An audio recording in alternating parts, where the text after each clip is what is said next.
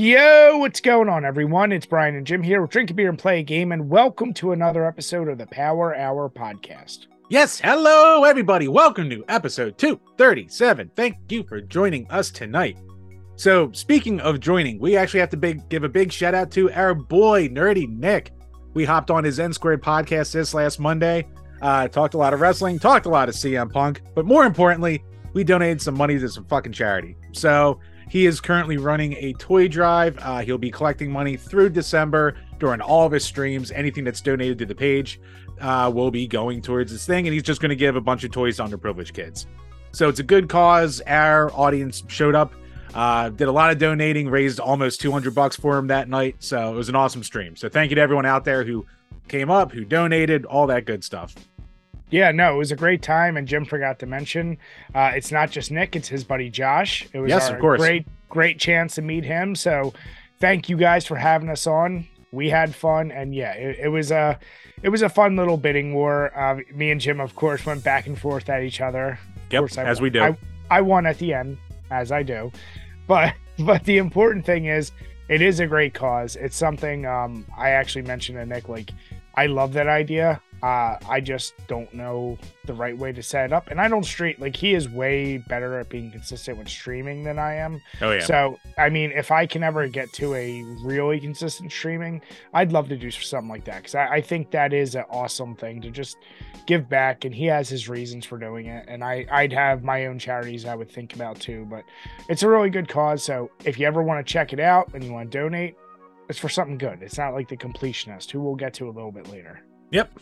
Uh, so yeah, links will be below to the episode that we were on. You can give him subs from there, and yeah, check him out when he streams. Yeah. So Chambers, um, we've had a we've had a busy week. We were on oh, on the N Squared podcast. We obviously, um, as of today, we're actually recording on a Wednesday, and we just released our latest bonus beers episode where we finally Speaking of Nick, finished off our review of Tiptoes, and ooh, it was a rough one to get through because it's for anyone who has seen this movie. What do you say? And for anyone who hasn't seen this movie, this isn't even a movie that I can jokingly be like, "Go watch it." It's just don't watch it. Like that's all I can say. Don't right? do don't ruin it for the low, low price of five bucks a month. People can find out why. but no, uh, Nick joined us on there, so that episode is up right now on our Patreon, like Jim just said. So yeah, we we've been busy boys. Yes. and- Also, another crusty corner for this week. We talking some feet. We talking some Capcom feet, Brian. and Jim's desire to coom. That's all. I, I've learned new words. I- I Desire, learned- need, obsession. Fuck Jim. So, uh, Chambers, what are you enjoying on this midday of the week?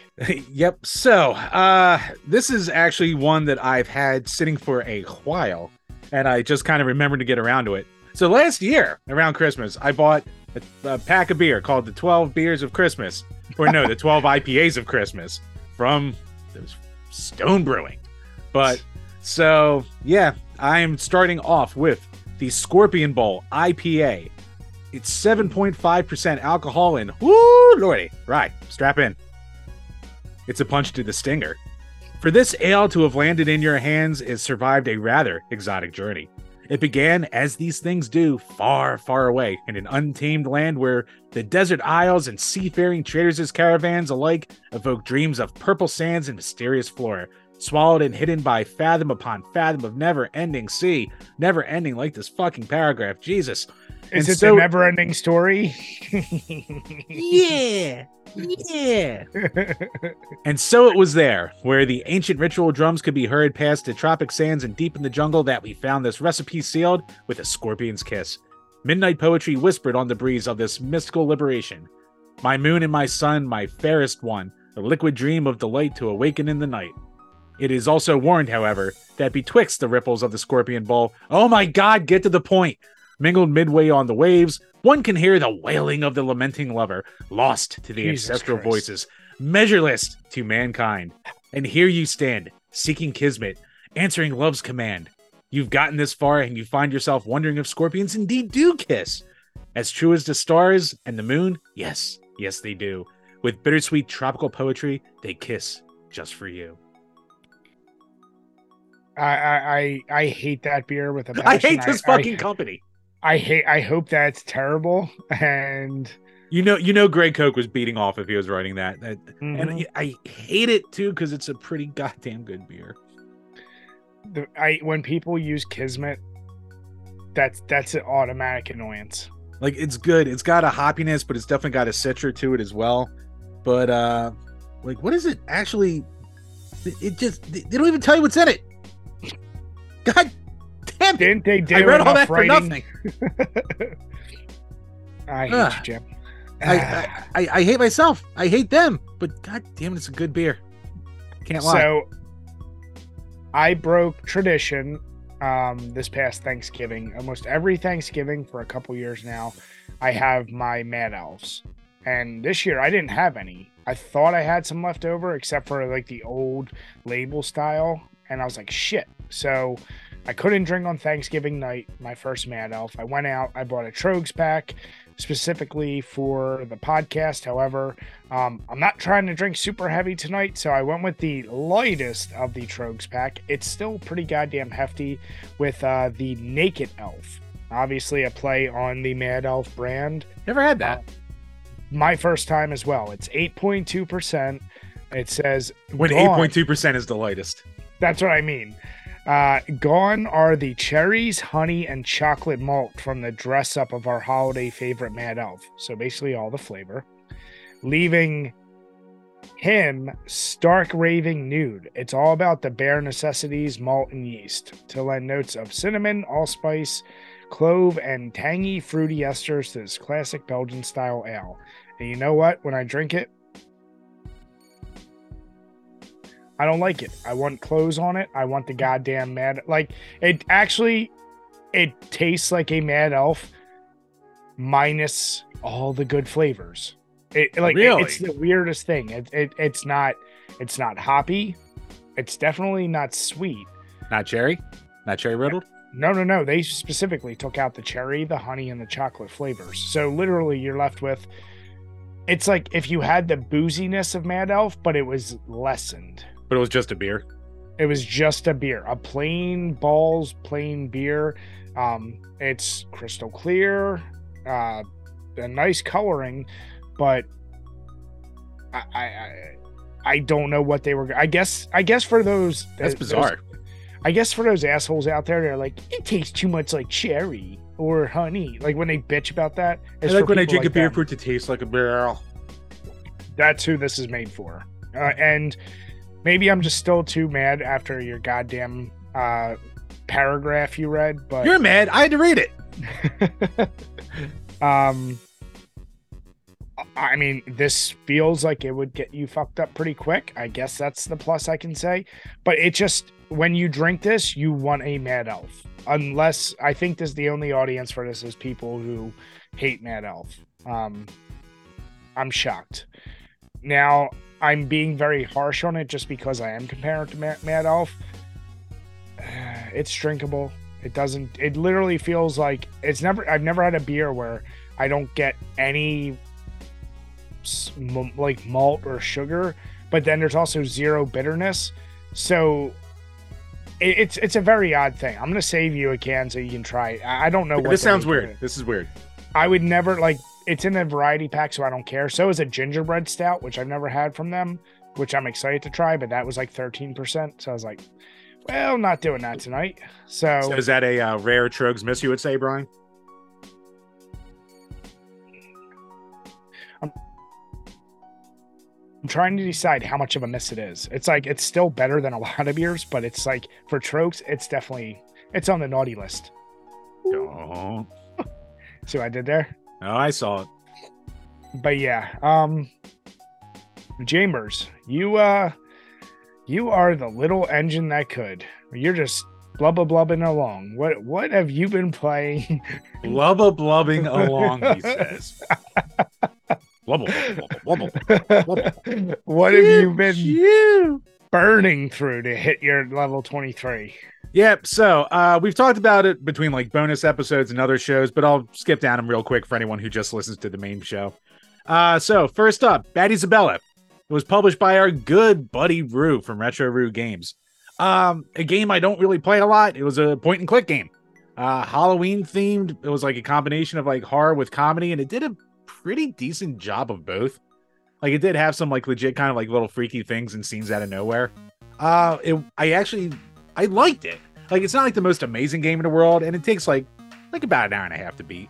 But like the comedy's decent. Like the horror elements are pretty cool. The puzzles are like tricky without being overly tricky and it luckily doesn't have one of those like overly cumbersome uh, menu systems where like they'll throw you like a thousand items in the beginning of the game and you're like oop let's try this here oop not works oop let's try this here like you only have like a couple limited spots which i think like plays into the favor of the game uh, it was for the original game boy so you know uh, they had to do what they could but the graphics were good and there's even like a really cool easter egg in there which i'll never put the time in to get but yeah it was a cool little title Next up, uh, the complete opposite, a fucking disaster of a game, Rival Turf on the Super NES.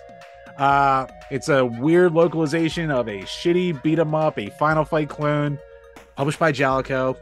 It's awful. It's one of the worst beat 'em ups I've ever fucking played. The hit detection's bad. The weapons are useless. The enemies are just cheap and take so much goddamn damage. It's just the music is just ridiculously bad. Like the only plus it had at the time it came out was that it was like two player. But besides that, like stay away from it, never play it. Uh, I did off Switch Online and I regret it. And then last up, House of the Dead remake. Eh, it's kind of a mess. Now I played it on the Switch, so I think that has like the most performance problems of any of them. But I know like all of them kind of had their problems when it was first released. Uh, it was it was ported by the people who did the Panzer Dragoon remake, which I also didn't like. But I will say that I like this one more. It, it's like fun in spurts, but like it runs like shit, and the aiming just feels off. It's really weird. So that's another one that I can't really recommend. But I'm up to 20 games, three to go. One or well, technically, yeah, three. So I can math. Have you um have you learned your lesson with this company? What, what the people who do these ports? Yeah. Yeah. Oh, God, yeah. Okay. They, they no. take all they take all these old classics from Sega and they just do a shit ass job of bringing job. them to the real day. Sucks. Yeah. No. Um, it's a shame too because I think I'd seen in the past when um Gaming Off the Grid did a review of it, and I know those guys are huge fans of House of Dead, and yet similarly, I know they were they didn't seem terribly impressed by it. So I was kind of like, that sucks because I would have. I actually that would have been a game I would have gotten for my Switch, but yeah, now you both have uh, sold me on. Leave it alone. Yeah, like it's not awful or unplayable, but it's just it's just not worth your time. Yeah.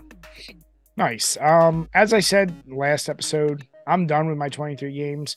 I am gonna get back into Starfield, but right now I'm enjoying the super casual nature of playing Modern Warfare 3, getting back into Dead by Daylight because I'm doing some streams. I'm back to doing a challenge. Uh, tomorrow night, I actually will be streaming again. Something happens, but I, I'm like, I think one of my things is, and Jim, you know me, like, if I got a challenge, that drives me way more to do something versus if I'm just left to my own devices. So I, I like the idea of doing a challenge. So it's going to keep me really engaged. Uh, but those have kind of been it. I've played, I don't know if we talked about this on here. I did beat the TMNT Minecraft DLC I got with Logan. Oh, okay. Um, it was, you know what? We've gotten the Sonic one, the TMNT one. Did we get Super Mario one? I think we got one other one. I don't remember what it was. Uh, oh, a Batman one. And you know what? I, I love that they are just pure love letters to fans and there's shit in there. It's not like an amazing game. I forget how many stages there are. I think there's like 12 or something. And you know what? I beat it. It's a game. So when whenever we do our recap of all the games we beat this year, I'm gonna talk about it. But yeah, like I said, my my only other game I want to make sure I finish off before we have our recap is going to probably be Starfield. Like that's hey, the only one. How about you also beat another game that you've been working on? Jim. How about you do the one you've been working on for like a year and a half, Brian? I just need to beat good games, Jim. Brian, Just play the fucking game. It's not that long. but you always beat have to Ocarina, start for at Christ's sake. But you always have to start at the fucking treehouse, and the saves are so terrible in that game. And No, they're not. You can save whenever. As No, long as you're not in a dungeon, you can save whenever. I do that, but then it always starts me in the treehouse. Every time I've reloaded my save, I, I, I wake up in like I've been in the middle of whatever, not a non dungeon, just out out and about, and every time I hit load, I wake up in the Luke um, Luke wow in, in Link's treehouse. So I have to then go yeah I have to then go travel out to wherever. So that's annoying as shit. That and it still has the save file there, as Oh, if you've been doing it. on all the progress I've done, like if I've gotten collectibles or gotten far enough in doing something, that shit's all I mean, there. It's been ages since I've played, so maybe it kept your progress. You just start there and have to like run to where you need to go. no, that's what I'm saying. It's just Oh, okay. that, that I, little. I was like, I was worried that like the battery was dead in the fucking thing and like it wasn't saving at no, all. no, no. It's definitely saving. It's just and it's just like annoying because if you have to, not that the map is oh my god big, but it's just one of those things. It's like I gotta wake up, I gotta jump down, run out to the forest, do like you know.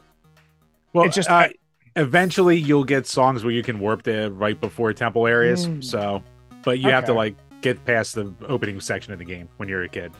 Gotcha. So I- it'll get better. listen, it'll get better. Listen, it is.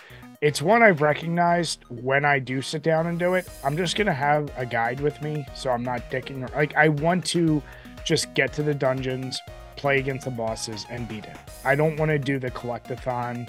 I don't want to do the cuckoo things. Like, no. Now, luckily, a lot of that you don't have to do at all to beat Yeah. the game. Then So, that that's right, all right. I Can you at least like beat it before the Sonic 3 movie comes out? Just announced today, December 20th, 2024. Can you beat it by then? I'll I'll I'll, I'll get it in by the end of the year. Come on, Jim. No, you fucking better. but Chamber, speaking of getting it in, and the real question is, are, Are, we you about to gonna? have sex? You're gonna take it. You know that. I don't want to. I always take. I want to get. there. Well, you can give me the gift of finishing goddamn Bionic Commando because it was a pa- a Patreon request, Jim. Once I'm done to 23, that's what I'm going to go into. It'll Make be it so a 23. It'll be so freeing to be done by 20. I don't know if I'm going to get it. I hear it's actually like kind of a bitch of a game. So Hmm, I don't want to like, you know, I want to be able to just concentrate on that once I start in on it. okay. So yes, I'll bang out some more shit games to finish my 23 and then I'll go into Bionic Commando. Which may You know what, may not Jim? be a shit Actually. I'm not gonna be satisfied. Your your whole list is null and void unless you get number one in Tetris 99 by the end of the year. That's your real real. I tried, Brian. I tried. That's your that's your white whale. Come on, like 30 hours and I tried, Brian. come on. I believe in you, I don't believe in myself. A failure. Jim. Next time I'm over there, I'm gonna borrow your Switch and I'm gonna get it for you just so it's on your. Don't you fucking dare. I'd rather I'd rather never have it than have you take that from me.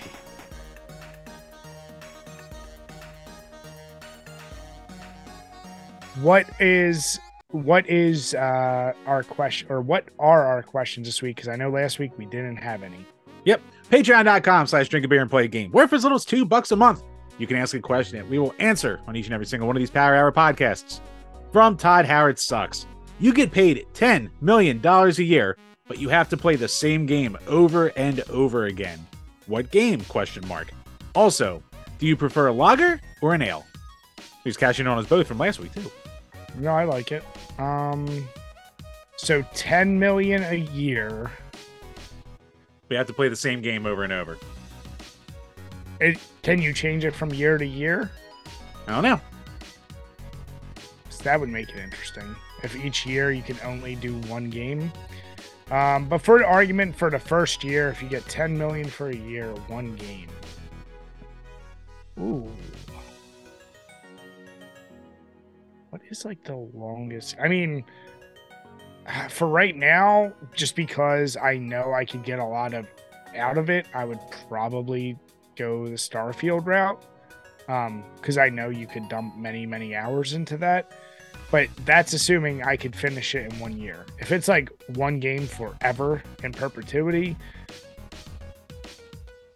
fuck man, I don't I, it might have to be something super generic like Minecraft or something, just because then like at least I could infinitely build other things and not get completely exhausted with it.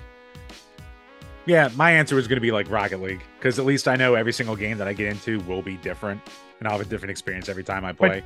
so at least that'll keep the interest there. What happens when the server shut down in a year? They will not shut down in a year, and I will get my 10 million. it's, it's still it's still too popular. The kids dump too much money in. It'll be there, Brian. It'll be old faithful. That's such a terrible answer, Jim. I hate. How is that a terrible answer? It's a perfect answer. Genius You could- answer. You could throw in Call of Duty so you can play with people you actually know and not goddamn eight year olds or anything else. But I might beat eight year olds. That doesn't Have that sense of sound good. accomplishment. That sounds like an awful sentence. Whatever. We all have our hobbies. Um, yeah, that, that that's interesting. Honestly, if yeah, if I'm making ten million here, all right. Here's a real question, Jim. If you had Here- here's a here's a real answer. I'll play anything for 10 million a year. All right. Well, I don't fucking that- care what. That's what I was gonna say, but knowing you couldn't play it, do you think you would still collect video games? Um, probably because I've bought so many over the year that I probably still haven't touched. That uh, Would you just live vicariously through me as I play games? probably. All right, then you just have to pay me. That's all. I'm You not gonna 10 pay you shit. I'm Don't paying you dick. come on. Wet my beak a little bit. Come on, I'm not wetting nothing. Jim. Come on, you can spare. You All don't even let me be a top. Think I'm gonna pay you for anything? Fuck you. Name streets after you, Brian. It's called One Way. Jim. Just like many things you can't do, you can't top. No.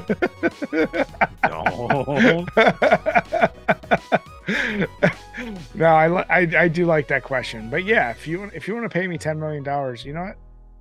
I'll find it. I'll find a different hobby. I'll enjoy myself so, I'll, doing something else. I'll And turn what was Wings the, of Redemption to be 700 pounds and cry that I have to play the same game all the time. no, no, shoot, yeah. well, he's also not good at the game, so you know, whatever. That's Well, not his DSP. Wings was at least pretty good at the games he played. Eh. So wait, what what was the other question? And then what? What do we like better, a lager or an ale? Ooh, shit on a shingle. I mean, I, at the end of the day, I have to go ales just because that covers stouts and porters for me. And as much as I I love lagers, and I think lagers are the more underrated, ales get all the love. But lagers, there are some great ones.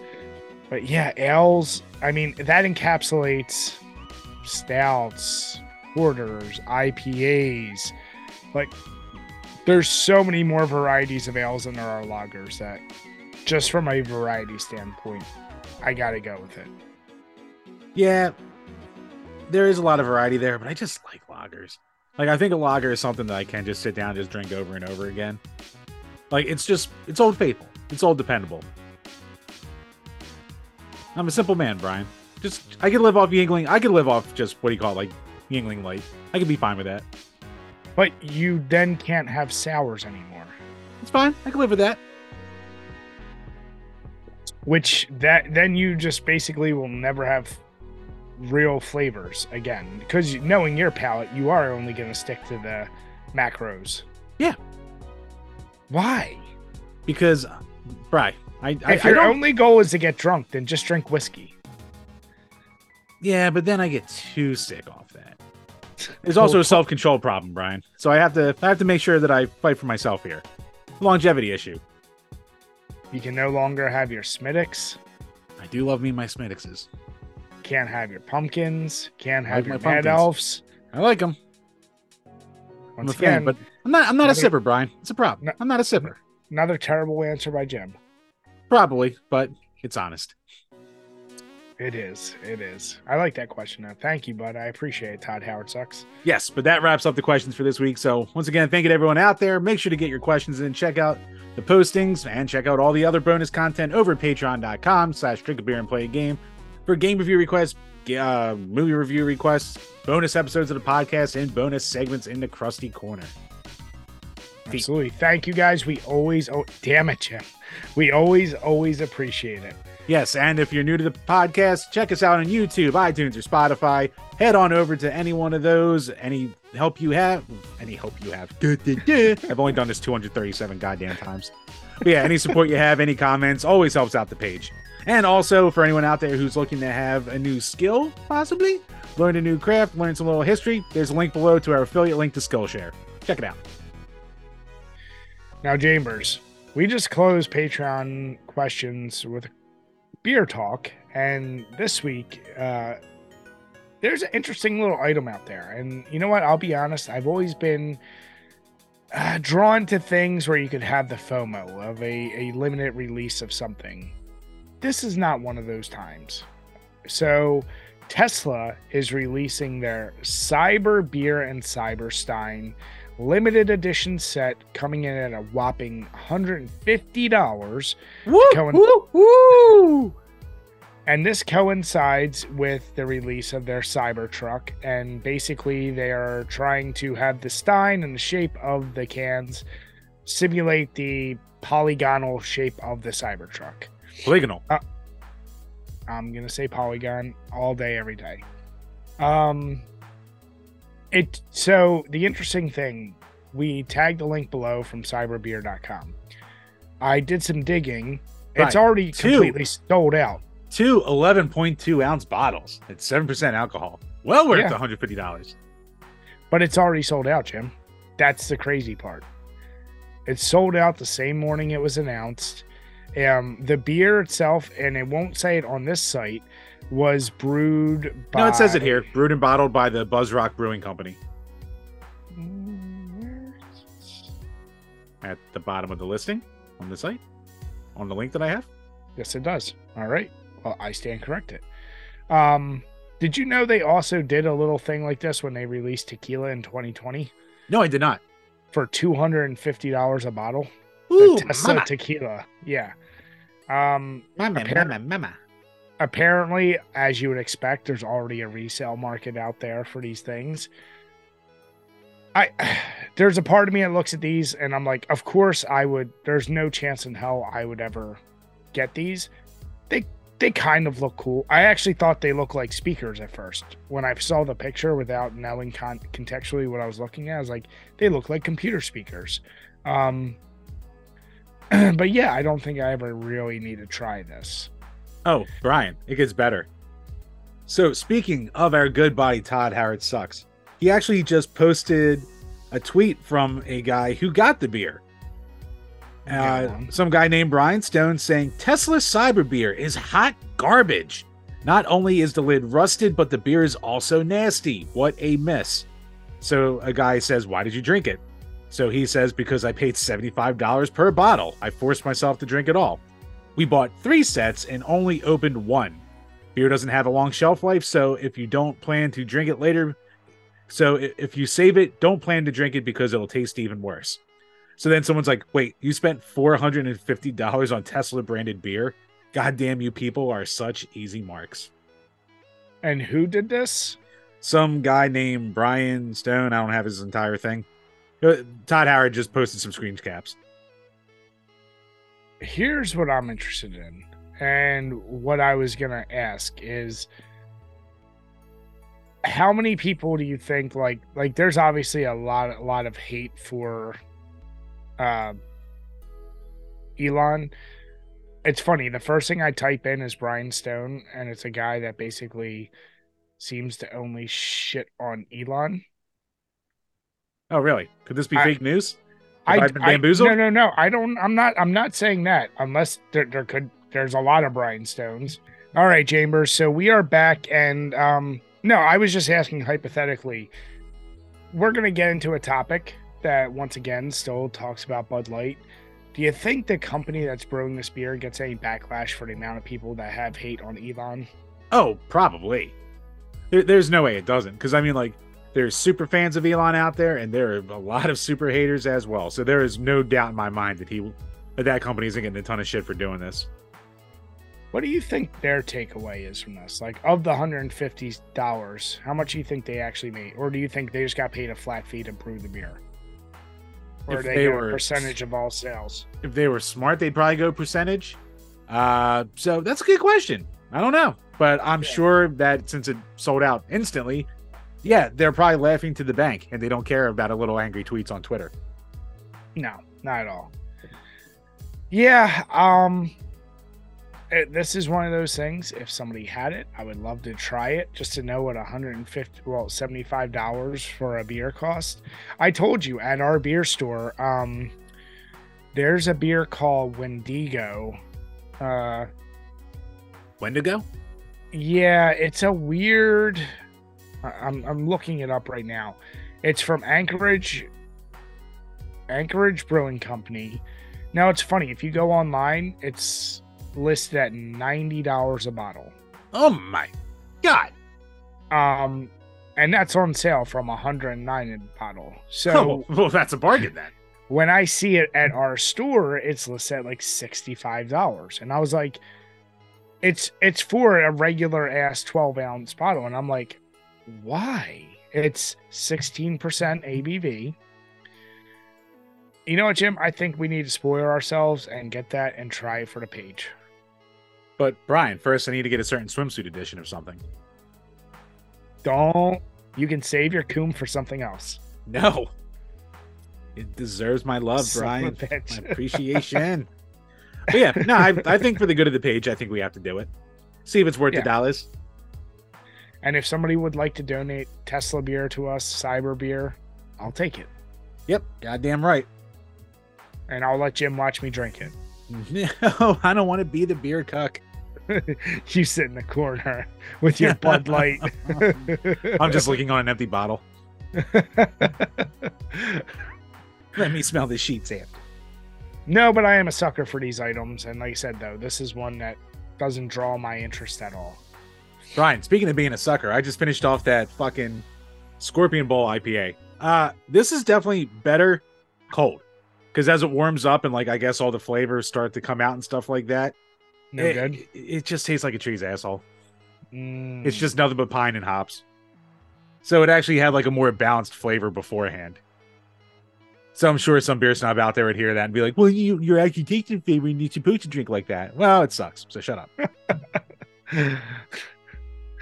well, Jim, we uh speaking. so now moving on to their hazy IPA, and I'll save us this paragraph because fuck.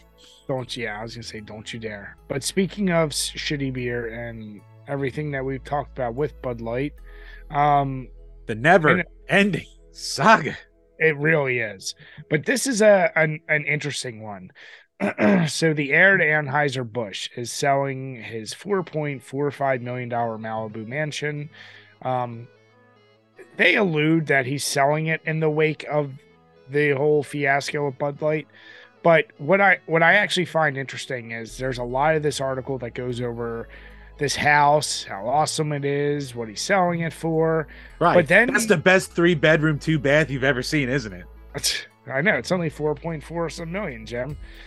Um, no, but what's interesting is at the as you keep reading, he's actually made all these statements and is really interested in trying to buy back the brand from AB InBev.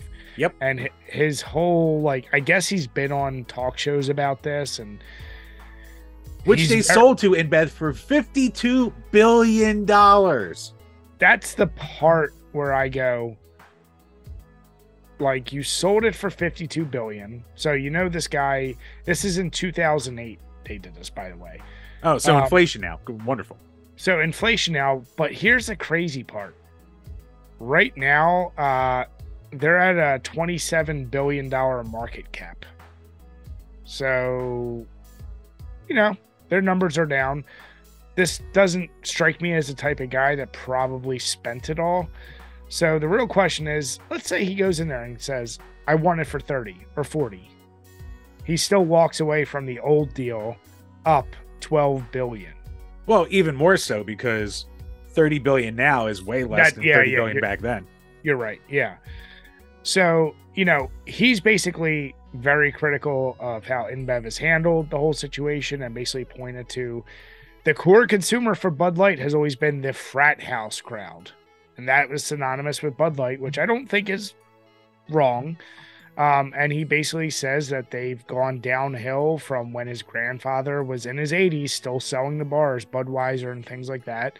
And he said the problem is they got a lot of woke people out of college who are taught all these ideals, and that's who is pushing these policies. And that's why that guy that we talked about a week ago, two weeks ago, who got fired, the head of the marketing, was fired.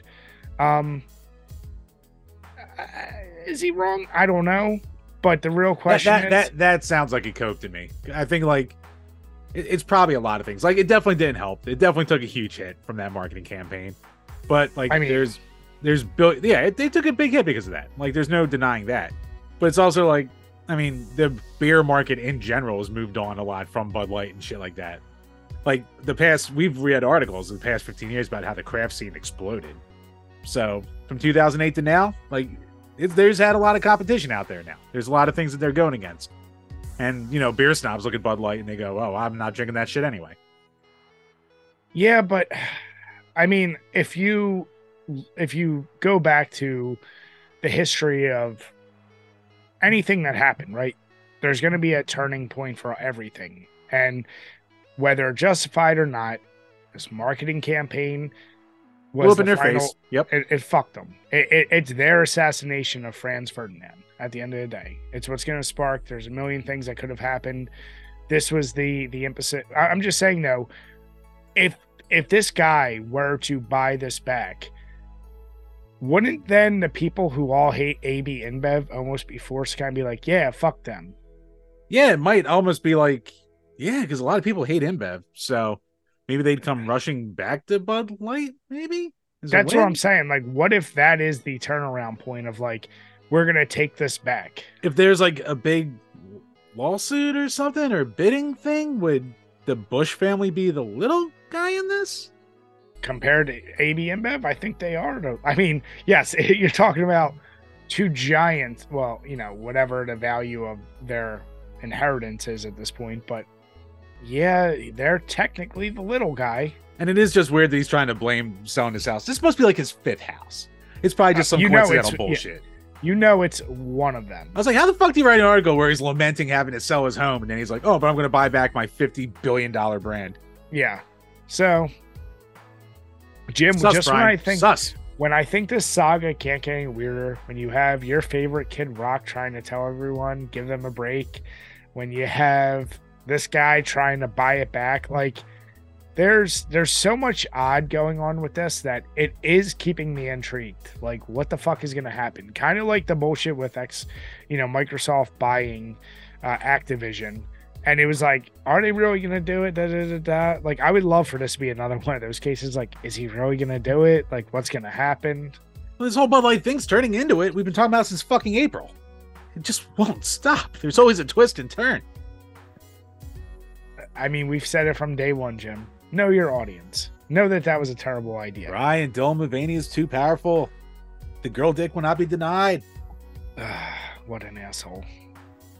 But, Jim, speaking of stories that won't die, let's talk about another asshole.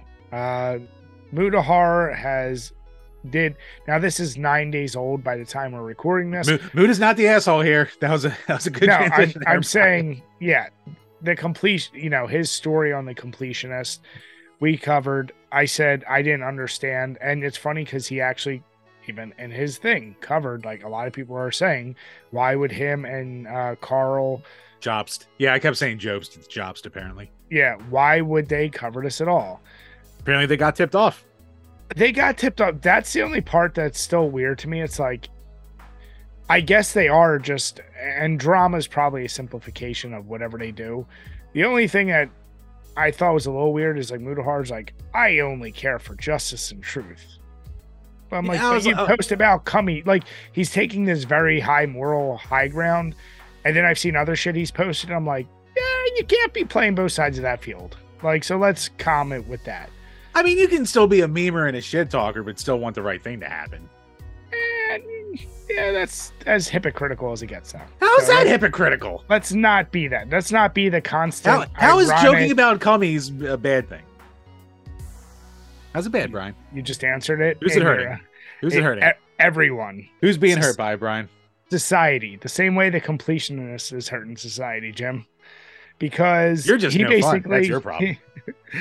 no, I enjoy the fun. I'm not ironically enjoying the fun. That's the difference. This is all drenched in irony. Right. And just then- enjoy the cummies. but his video, I you know, he hasn't posted anything further. They did have some follow up with him with uh, the completionist and that whole situation. Well, yeah, it wasn't even followed with the completionist. It's just more like showing more of how they got their info, showing more of the digging they did. Like some of the more interesting things is like the first half is him responding to people who talked about the video the first time. Yeah. So like when Pro Jared bitched about it and other people, and then uh, a person who runs another comp another small charity giving their insight on it, and that was interesting because he's like, yeah, I mean, it kind of makes sense because 600k to a lot of people, to most people, that's a fuckload of money, but to like big charity corporations, that's a drop in the bucket. So it's like it kind of would make sense because at that point, like I forget the exact terminology, but there's a thing where it's like if it's a certain threshold, you can kind of basically get a receipt to see exactly how it's being used. And I don't think 600k hits that. So there's a good chance that it could just go to a CEO salary. He's like, there, there is that chance. Now, obviously, the flying the ointment there is the fact that Mu- that not Muda, that Jirard's been saying the whole time that they've been working with these companies when they obviously haven't. So it's a lot of false advertising going on, and that's what looks bad. But I thought it was also interesting how, like, through the records, you can see how much time they like claiming their taxes they spent on the charity. And apparently, Jirard only spent like 40 hours of his year in 2022 on the charity. And it's a family run business. And, you know, the person who spent the most time was some name I forget. And uh, they only spent like 200 hours in a year, which again is, you know, nothing.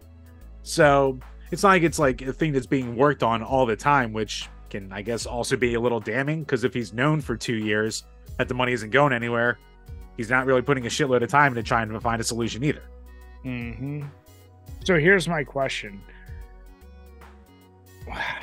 Whenever you see these controversies pop up, Jirard has taken the complete vow of silence. Yep. Hasn't responded to anyone, hasn't said anything. Radio silent since it dropped. I almost feel like that's actually probably the right way because everyone's going to get bored and tired of it, stop talking about it, forget about it, and move on. Whereas if he gives any, if he threw, throws anything out there, whether it be putting out money, whatever, like I still think he should just donate at this point. Yeah. But if he donates, does that look like an admission of guilt? Or is it like, is he going to hold to, I'm, I'm still trying to find the right one to donate to? I, I don't know the answer here, but I already think like, it. Do you see anyone still real other than like us covering the Mutahar thing? Like, do you see anyone still even mentioning it or really talking about it? No, it's pretty much died down. Like even people like say like Smash JT who made like 10 videos on uh, Jirard within like two weeks. Uh, he's still like there's nothing to milk now. There's nothing else out there. So like there's no updates, and we're probably not going to hear an update until he officially responds. So you know that is what it is. But yeah, no, I mean, I, I, like you said, I, I, I'm even, I'm like, I wasn't invested to begin with. I think this story is pretty much dead on the vine. I think, I don't know if Mutahar and Karl are going to keep following it up or what's going to actually come from it. I think they also have these high hopes that the IRS cares that much about. In the IRS's grand scheme, this is such a small amount that they're they're not going to do a formal like they'll do probably an audit, but it's not going to be probably what Mutahar and Karl think it is. Yeah, the, and again, everything might legally be on the up and up. It just still really looks bad too. You never it's, know. it's a yeah. So then it goes back to if it's legally okay, or morally all right. Yeah. morally like all those questions. Should they have gone through the what now is the dragging him through the mud? and he's, I- and, I ha- and he's gonna be he's gonna be quiet to your point from earlier, just because he's even Mutahar says in his follow up video, he's like he already said too much when he came onto our little call. So Yeah. I'm just curious what when, whenever eventually Jirard decides, maybe he never will, but if he decides to respond, then we'll cover it. Otherwise, yeah, I think that's a pretty dead topic. uh, you know what? I was gonna say he has to, but in a way he doesn't, because like I, I just think back to like when Channel Awesome had that like changed the channel thing against their whole thing back in like 2018 now, however long ago it was. Yep. And yeah, Nostalgia Critic just kind of stayed quiet the entire time.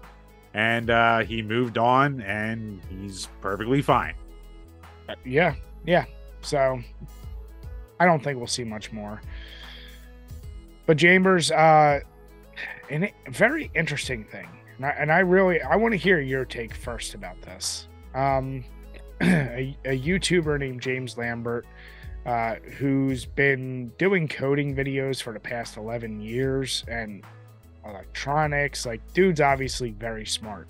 Oh, yeah. Um, he's been porting Portal to the N64, and in his latest video, uh, he shows the comparison to some of his early builds to how he's been able to help optimize it and have it run a lot smoother. What was your takeaway from this video? Uh, my first video was holy shit, how? like, it looks really good, and he has it running at like a really smooth frame rate. Luckily, Portal's a more enclosed game as is, so you can get away with like not having to deal with fog and all that crap because you're not just you know generating a ton of you know never-ending large levels. You know, it's little micro puzzles basically, but it looks awesome. Like it's insane how smooth it runs. It's like almost like a consistent 60 frames at this point, isn't it?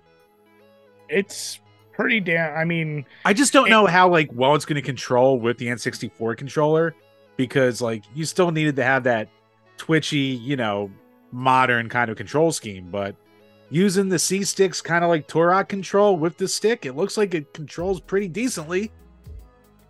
well, so my thought when I saw this, and I know you're gonna hate that I say this. Is why? Well, why? No, no, no. Like, why this game? And I know you love this game. I know people love this game. I still think it's highly overrated. I think it's a super, super cool mechanic in a game, but kind of like how Legend of Zelda has all these cool mechanics. Like basically, like the I call it like the Portal. It's not exactly like the Portal mechanic. Um, it's a really cool mechanic that I felt like this game was a good tech demo for it. Whereas the game itself, like I never found it witty. I didn't like the whole GLaDOS part and all the the cake is a lot like meh. I mean, you can kind of hate that, but you got to at least admit that like the puzzles were well made for incorporating the gimmick into it. Oh no no, I'm saying that yeah, the mechanic, the, even the puzzles. I see me personally, I found them. I'm like, yeah, like like it's something that even when I got to the end of the game, I was never like, oh man. I was like, yeah, I'm still at the end of the day. It's just utilizing this mechanic in a physics based way that feels like a tech demo to me. But but like so what I'm saying is this guy is so incredibly talented. Like if he can pull off this, I want to see him port like other shit, if anything. Like I'm almost like he's wasting his time doing Portal. That you know, that's where my and clearly he's someone because he's been making these videos about Portal for over a year.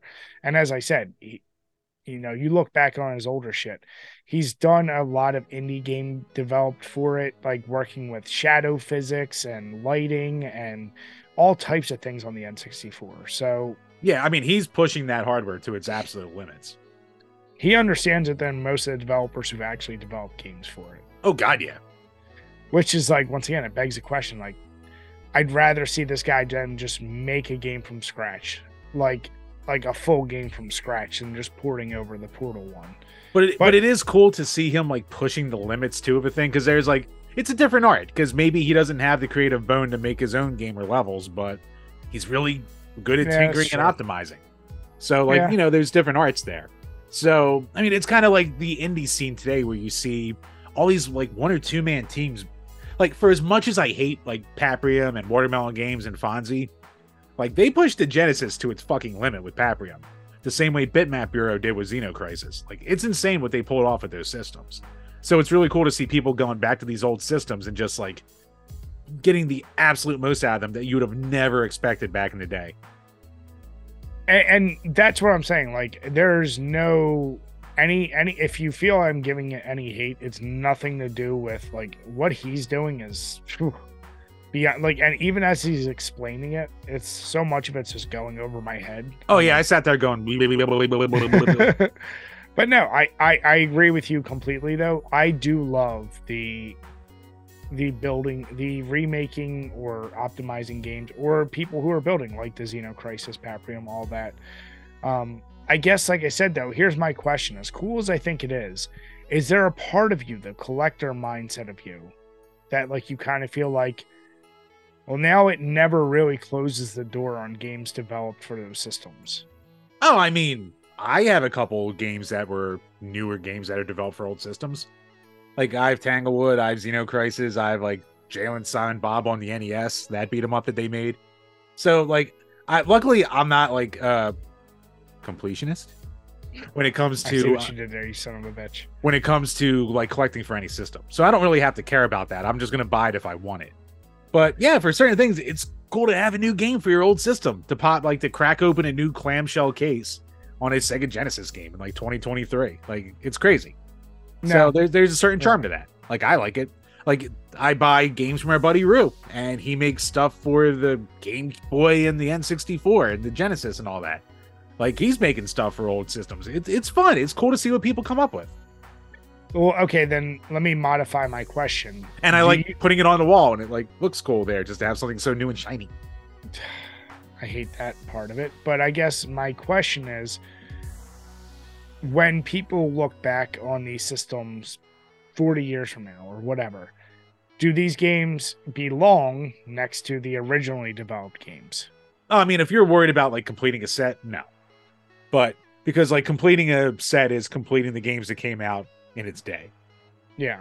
So you have all these passion projects. Like, you know, you know what system actually really started this whole boom of people trying to make new shit for old systems? The Dreamcast. That mar- that that homebrew market has been thing, going for yeah. like 15, 20 years at this point. Something insane. I told you that when I discovered OpenBOR, which is the I I could easily, well not easily. I could get the stuff, write it on the CDs and play it off my Dreamcast, but I also found the easy way to just do it off my computer. I said there last year when we were we were doing level 50 club, like I did the Evil Dead beat 'em up. There's so many like interesting take whatever franchise you want. Like there's Street Fighter beat 'em ups, there's Resident Evil beat 'em ups like that system is used for so many games that run really goddamn well and they're pretty cool how they've pulled them off. So yeah like i said i i love the passion for it. Um i just hope this guy like i said i don't know like i want to see him pull off something like i would love like make skyrim work on n64 like do do something just really out there I think someone already is working on some kind of Skyrim demake for a retro system. I forget which one, but I think someone's working on something like that already. But all right, so here's my question though. So this is just a passion project. Um, do you think there's any chance in hell that if this guy gets this running optimally, it could ever actually be released, or will this always just be freeware? That's where it gets tricky because, like, if you make your own title for an old system, no one cares. You don't have to get licensing or any shit like that because it's not like it's being sold by Nintendo or published by Nintendo for a system that's active. So that's a whole different animal. I think Valve, like being Valve and owning Steam and being the people behind Portal, that's where it could become hairy. Like, I think maybe his smartest thing to do would be to maybe try to appeal to fucking Gabe Newell and be like, "Hey, can I put this out there? Maybe But just at it? least put it on Steam, or can you, something? pu- can, yeah, can you put it on Steam and you know give me a cut? Basically, a thing like that. Like that would be really cool. But I guess then I guess they wouldn't want it on Steam just because the whole gimmick of it is that it runs on N64. Yeah, but I mean, you could always put it up there as you know Portal N64 version, and then you know the ROM you could dump the ROM and put it on an EverDrive or something. Yeah. I don't know. Yeah, it, it- I mean, it's up to them how they would want to do that, but I think it would be leaving money on the table if they were against it. If if it ever does get released as a ROM, would you go through the effort getting an EverDrive and using it on your N64? if I already had an EverDrive, I'd already dump it on there. At this point, I don't know if I would ever get my money's worth out of it. I mean, I don't know. I probably would. An EverDrive would just be easier than fucking opening these boxes and going game by game. EverDrive would be a lot easier. How how much are EverDrives? 150 ish for a decent one. for each system. Yeah. And then I and and you basically you can just dump ROMs on there and then it just runs through the original hardware. So it's just one disk but like so how we Yeah. everyone their mother had had every NES, Genesis, whatever. Is if I just had that and I dump those ROMs, they're gonna work automatically. Pretty much, yeah. Okay. Interesting. That that's something I actually I might look a little more into. Yeah. You might have to look around and get more updated ROMs because the quality of just the ROMs themselves might be better now than they were back then. But Yeah. or maybe it wouldn't matter that much anyway because a ROM is a ROM, but it really is the thing playing it. I don't know. I'm I'm showing my uh my non-technical side with this one. I mean, yeah, neither of us are technical with that. And I guess technically no CD drive base could do that because you could just burn the ROM onto a CD anyway. Yeah, someone just go out there and ask like my life in gaming. They'll be able to tell you. Yeah. no, but you know what? Uh I've had the video playing as we discussed, but give this guy a like, give him a follow if you're interested in it. He James Lam- Lambert, you are he's someone I'd be interested in having on a podcast. I just want to pick his brains. he's way smarter than we are. So Oh yeah, gentleman and a scholar for what he is doing for the community. just pick a better game. That's all you gotta do, James. Hater. uh, but Chambers, um, closing out with our final topic, and it's something I like because it goes back to a good old bit of which is better. And The old days com- of the podcast. This comes to us. Um, is Second Wind the offshoot of? The Escapist, yeah. So, like a couple weeks ago, when the whole Escapist implosion first happened, it was going to be a topic, but then like too much more interesting shit happened, basically. But yeah, for those of you out there who don't know, The Escapist, which super long running gaming magazine publication website, uh, a ton of people left after they got rid of their chief editor, I think, the editor in chief. Uh, so most famously of everyone who went with him was Yahtzee the guy behind Zero Punctuation. Uh, he's been a YouTube game reviewer mainstay for ever. Like I remember seeing my first Yahtzee video in like 2009 at like after band practice one day. Like one person was like, "Yo, you got to watch this video. It's great."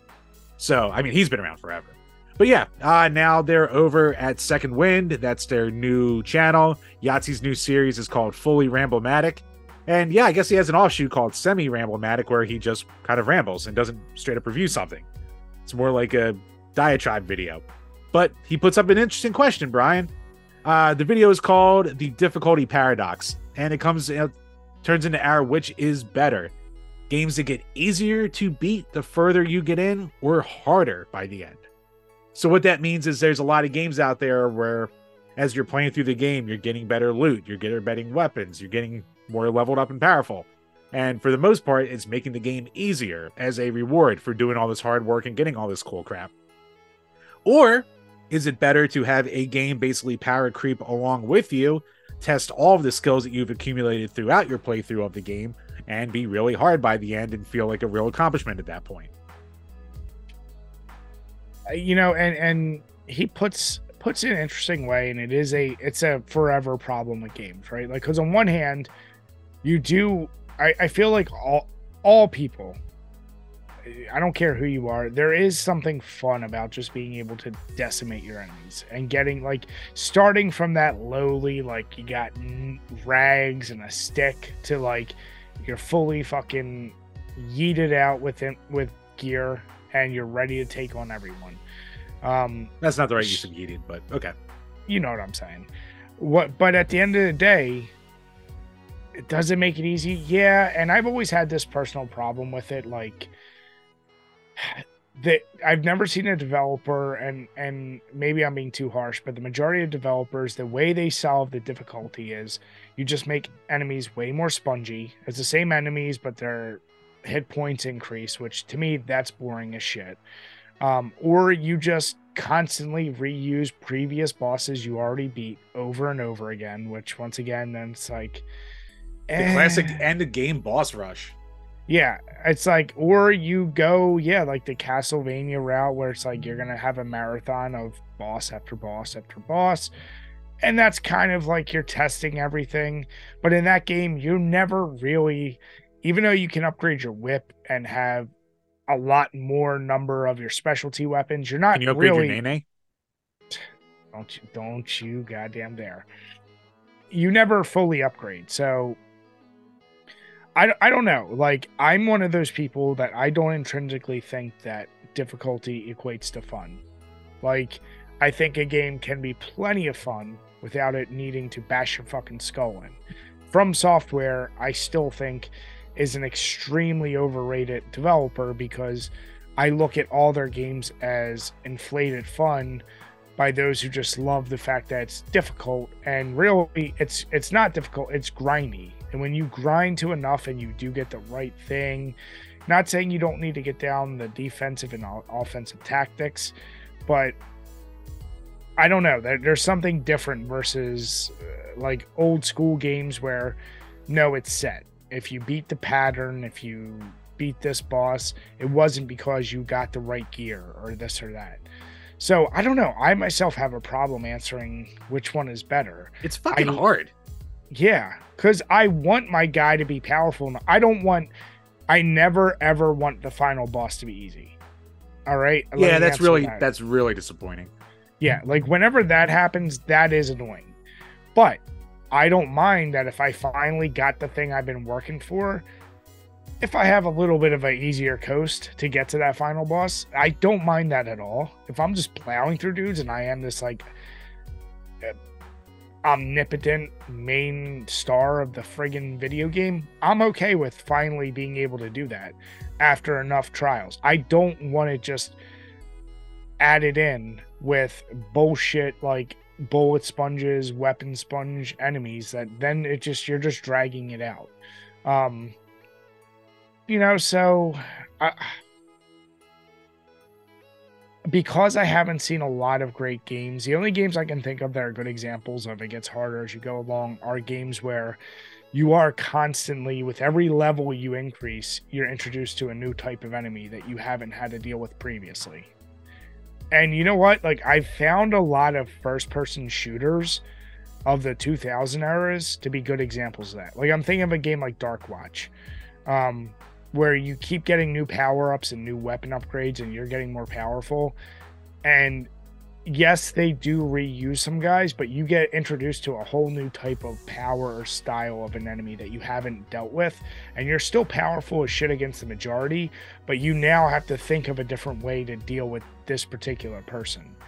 Um, that's probably one of the best ways I can think about how to properly level up. So at the end of the day, because I have to pick, I'll say I want it easier. After you put in the work to get good, it's like in life. You finally put in enough work to make decent money. You don't want you don't want life to level up with you. And I want at the end of the day, I want my video games to be fun. I'm not walking away from a video game with like, yeah, I have a sense of accomplishment because this was the hardest fucking game in the world.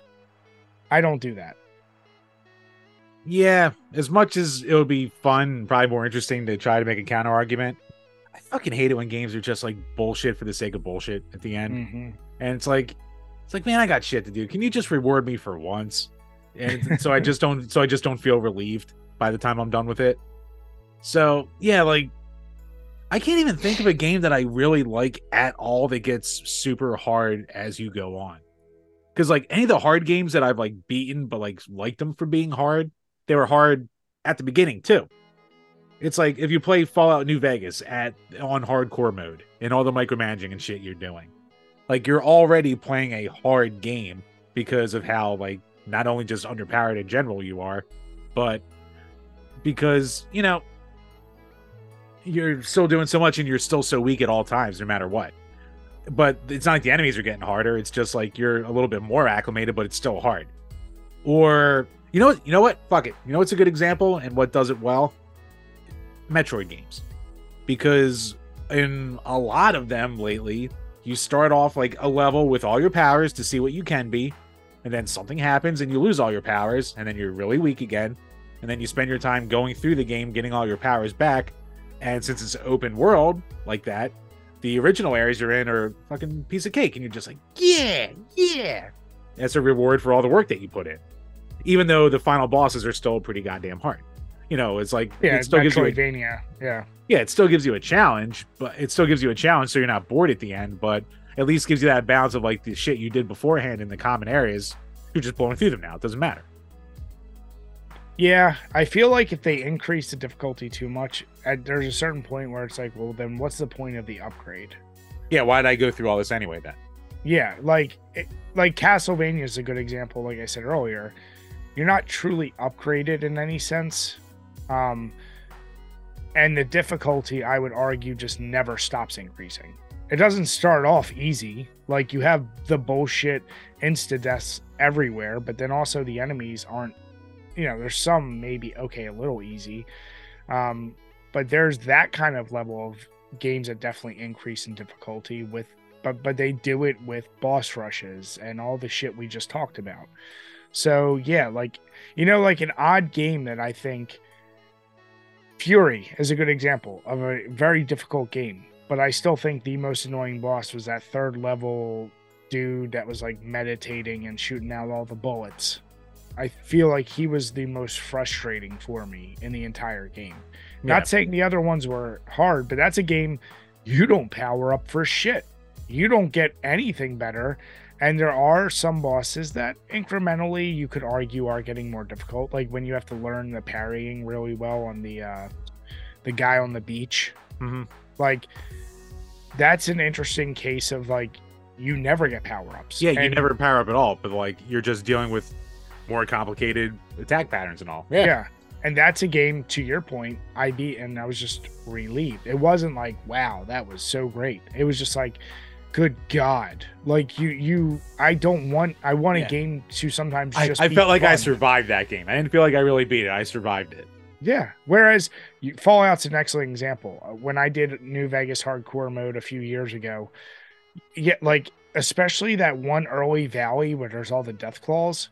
If you're not like just decked out with crazy stuff, you will. And yes, you could cheese some strategies, maybe lay down mines or shoot them from really far, but like you're fucked. But if you get Fuck the death armor- claws. If you make a left instead of a right, you're in a valley of cazadores, and you are Oh, yeah. fucked. Those things are worse than death claws. But you know what? The most fun I have in every single Fallout game is the inevitable end of game. Your and I know you haven't played four or any of these other ones, but your end of game, you're in power armor. You probably are at the point when you've saved up your rockets and you're gonna use them, or you have your minigun, or you just you are literally going over that bridge in New Vegas and just mowing down dudes left and right. And there is something so satisfying because you don't even care about loot at that point. You're like, I'm gonna fuck all of you up. And yeah, they throw like one strong guy, but you're not even scared of them anymore. You're like, no, I'm just as strong as you. I'm gonna, I'm still gonna fuck you. Like, You- there's you know something so fun about that. You know it's another good example, especially from a first person game? Fucking Bioshock. When you're Yeah. at the end and you're just going like you're plowing through big daddies at that point. Like Yeah, you're not like even a little bit scared. I Yeah. love that. Like that is so fun. I still say when you learn in Mega Man 2 to just get Metal Man's blades and you can just tear through that game, I'm sorry that becomes so much more enjoyable. Like when you can spam it infinitely, you're like, okay, yeah, fuck you, platforms and annoying enemies. Like it's kind of getting your payback. I, I'm sorry, I don't want to continually be in a rage as I play through my game. yeah, I gotta agree. So, I and you know what? I get it. There's folks out there that they want their games to be very challenging. Okay. I, I, I, don't, I don't need that. I've never really needed that. I've beaten plenty of really hard games going through Cuphead, Furi. I forget if I beat Silver Surfer, but like I've beaten tough enough games now I can, but I don't want to anymore. Like I'm at the point where I'm like, yeah, I don't, I don't need to do that. Yeah, like I don't have the patience for shit like Ghost and Goblins or any of that crap. Like, you know, if you're just gonna be cheap, like fuck you. You you can balance it. You can make it hard, but you can balance it. You know what? It goes back to what I said. First person shooters. You Bioshock's a good example. Doom, the remake. Oh, you yeah. do get upgraded, but you know what? They do like a Dark Watch, which is you keep getting those new, bigger, badder enemy types as you go on. So that's to me how you kind of balance it. Whereas like every other enemy, yeah, you're just like, ah, fuck you. Yeah. Pink, you're like pinkies, get the fuck out of my way. But then, oh shit, they threw Cyber Demon at me or whatever his name is. You're like, okay, this is a little tougher. Yeah. So that's that's to me how you do it. So end of day, I want it a little bit easier. I put my time in. Let me have some goddamn fun. Just, just give me my release. Like me and my goon brothers. Just give me my release. Sweet, I- sweet I- release. I hate so much that I now know what gooning means. I hate it so much, Jim. right, I'm just here to educate you. But You're welcome. no, yeah, I, I like the topic, Jim. So good, so good pull on that one. Yay! I'm still gonna smack the shit out of you when I see you, but good, good pull. Deserved. But Chambers, um, how did the multi-paragraph beers treat you? Um, so yeah, I already mentioned it. The Scorpion Bowl IPA it was good at first, but as it got warmer, it it was just too much hops, too bitter. But uh actually the hazy IPA, 6.7% alcohol. Uh El Dorado is and Sabro hops along with tropical citrus and juicy flavor notes. I mean, it's a bog standard hazy IPA, but it was a really good one, and I enjoyed it from beginning to end. Like it wasn't like a drastic change in the flavor profile or anything as it warmed up. What it was was what it was, and it was a very good hazy IPA. Nice. this naked one. I, I yeah, I, I you know what the problem is? This is the definition of unremarkable and so middle of the road that it's not even like it doesn't even leave a bad taste. It actually leaves almost no taste in my mouth. And and it's like so I can't shit on it completely because I can't actually in all good faith say it had a bad taste because there's not enough taste to say it's a bad taste. It's like a weird experience of I know I drank something that's kind of boozy and it does feel strong, but I'm not getting enough flavor to be like that was something I want to do again. It, it, it's just really made me want a Mad Elf. So Tröegs, I don't know why you did this. I, I think that I, I I hope you don't sell that in full cases by itself. I hope it always is in variety packs. I can't wait to move on to the Mad Elf and a gingerbread stout. Um, but be a judge for yourself. If you see the variety pack, I do recommend that because it also has uh, either Perpetual or Troegenator in it. I forget which one. But I think you said last time was. Troegenator. Was it? Yeah. So that I can't recommend enough. I love that beer. So, Oh yeah, Troegenator's great. with that, guys, we want to say thank you all so, so much for listening and watching. If you are listening, please make sure you give us a five star rating. If you're listening to us on iTunes or Spotify, hit that subscribe. It would mean the world to us. And even if you want to bash us in the comments, as long as you give us that five star, we'll read it on each and every one of these Power Hour podcasts. And if you're still watching, hit the notification bell, hit the subscribe button, and make sure you comment below on how Jim is a goon for life. With that, we want to say have a good night, everyone, and cheers. Cheers, everybody.